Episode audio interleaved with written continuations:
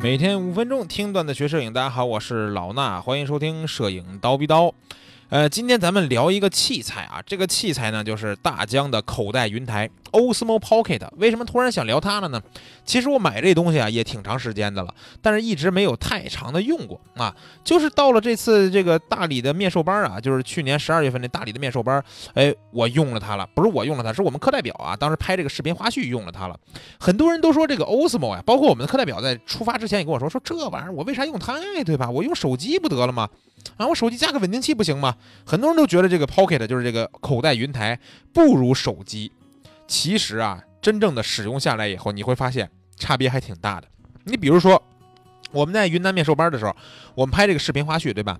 刚开始都觉得说 Osmo 这么小，也就那么回事儿啊。所以呢，拍的时候呀，也是用 Osmo 也拍了拍，用手机也拍了拍，说试一试嘛，对吧？看一看。然后结果等晚上回去，在电脑上面看啊。我当时用的电脑还不是说什么这个大的显示器，就是普通的笔记本儿笔记本电脑，在这个电脑上一播放，哎，这时候手机拍的画质和这个 Osmo 的画质立马就产生了差别了。手机拍的这个视频啊，画质总会感觉也是跟那个照片似的，有一点这种涂抹感啊，在手机上看很好看，但是一放到电脑上面看，就感觉不是那么的。舒服啊，那这个 Osmo 呢？这 Pocket 拍完以后，这画质我觉得就是就特别特别的清晰，而且不经过什么后期的一些色彩啊或者 HD HDR 之类这种东西给你一些干扰，明白吧？它呢到电脑上看这个播出来以后效果就绝对不错，所以呢后面几天我们课代表呢当时就继续用这个 Osmo Pocket 给我们拍一些花絮啊，甚至他还拍了 4K 的这个视频啊，回来以后我们剪辑的时候这这真的是啊特别的卡啊，也是电脑不好，但是这个 4K 视频。真的不错，为什么呢？我回来以后，我自己在这个公司用的显示器是一个三十二寸的四 K 显示器，我把当时拍的这视频往这四 K 显示器上一放，对吧？全屏一播，哎呦，真清晰！你很难想象到这玩意儿是那么小的一个东西拍出来的，你会感觉说这玩意儿这么小，对吧？它里边那感光元件什么的，估计也也就手机那么大吧。但是你别说，就这么小个东西拍出来画质真不错啊，非常的清晰。这我们当时去拍了一段，有一个羊驼啊，之前那个面授班跟大家说过，对吧？有。一个羊驼有俩羊驼，然后呢，我们课代表就拿这个 Osmo Pocket 就拍那个羊驼，就给他们俩拍了一段小空镜。然后这羊驼呀，我觉得放大看，尤其在这个电脑上看，在 4K 这个电脑上看，都可以数毛，你知道吗？每一根毛都感觉特别清晰。这 4K 的魅力啊，相当可以了。大家如果是也想看这个羊驼的视频啊，我们还专门把它上传到了我们那个蜂鸟微课堂的微信号里边啊。当然，你你们在手机上看，上传以后估计也是有些压缩，但你也可以感受一下嘛，对吧？去我们的蜂鸟微课堂微信号回复两个字儿“羊驼”啊，这俩字儿呢打错我就管不了了啊。回复“羊驼”俩字儿，您就可以看到我们当时拍的这一小段视频，没多长，就也就几秒钟，十几秒钟。然后呢，你就可以看到，哎，这个 4K 的感觉啊，跟手机你拍的绝对不太一样啊。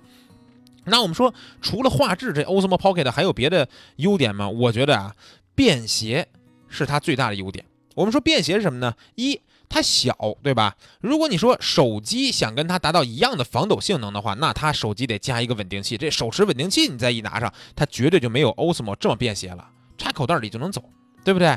所以说呢，便携是第一点。那这便携也带出来它第二点优势是什么呢？就是它的防抖稳定效果确实比手机要强，在不搭这个稳定器的情况下，对不对？所以就是因为它不用搭稳定器，所以它才这么便携的。另外还有一点，我跟你们说啊，这个省电这件事儿也是非常重要的。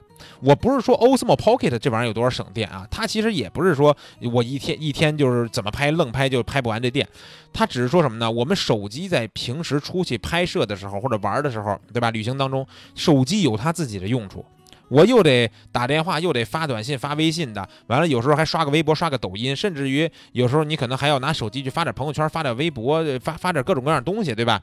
那你再加加上你什么上车的时候玩会儿游戏，你这手机的电量本来你这一天就吃紧，你如果再拿手机去拍大量的视频的这个内容的话，那你这手机的这个电量会更不足啊。所以说呢，Osmo Pocket 能干嘛呢？就是让我们专机做专事儿啊，手机呢你就去干你手机干的事儿。啊，这个相机，这个摄像机就干它摄像机的事儿，所以它可以解放我们的手机，拍出来画质又好，还能解放你手机拍视频的事儿，对吧？稳定性还强，那你说何乐而不为呢？所以我就说啊，除了画质以外，便携加上省电这些东西都是它比手机要强的地方啊。但是你说有比手机不强的地方吗？有，真有。这次我也发现了，为什么？我们的同学们啊，有有同学用的是这个 Mate 三零 Pro 这华为的机器啊。当时我们到了这个小普陀，我那天的节目里还说呢，有好多的那个呃海鸥，对吧？我老管他们叫鸽子，其实人家是真海鸥啊。那些海鸥啊，它不是喂食儿嘛？啊，我们那个有一个同学小苏啊。他就拿着这个手机拍他自己一只手举着那个呃小鱼，然后等那海鸥过来吃走的这么一个画面。这画面啊，我也想到了，我也想拍。我当时拿我这 P 三零 Pro 啊，我也拍。它有那个慢动作嘛，对吧？慢动作多少多少周多少帧多少呃三十二分之一最慢的那个。但是我打开以后，我发现我拍的呀是能把这慢动作记录下来，但是画质已经渣到不行了。就我这 P 三零 Pro 啊，真是不服不行，就那画质已经渣到完全我都不想让别人看我这个视频了。因为大家知道，如果我们拍高帧率的视频的时候，它对于环境的光线呀等等的这个因素都有要求。那所以我这个手机拍出来就不好，对吧？Osmo 就更不用。说了，应该是最多只能拍六十帧吧，啊，撑到头嘛。别的机器，咱们日常用的家用机器也就到一百二十帧吧。但是华为 Mate 三零 Pro 大家都知道啊，发布的时候宣宣称什么七千六百八十帧每秒啊。七千多帧每秒呀，这是这比一百二十帧强哪儿去了？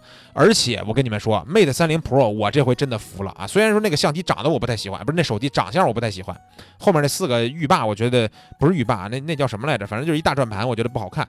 但是这七千多帧每秒的这个慢动作，尤其这画质的纯净度，哇塞，太棒了！当时那小哥们儿啊，小苏拍了一段海鸥从他手上叼走小鱼的视频，那个海鸥飞到这儿的时候，那样的一个慢动作啊，真的是一点一。一点的在移动，然后张嘴把那小鱼叼走，再飞走，大家想想都觉得多么的漂亮，对吧？最后拍出来以后，画质还是非常的棒啊！当然这是人家拍的视频，我也没法说给大家来展示。你们在网上能看到的 Mate 三零 Pro 的那些慢动作，很可能都是真的，因为我真的是亲自的见证了一回这个玩意儿的强大了啊！所以手机呢，尤其说 Mate 三零 Pro 是比 Osmo Pocket 能多点功能，就是七千帧这个慢动作，其他方面 Osmo Pocket。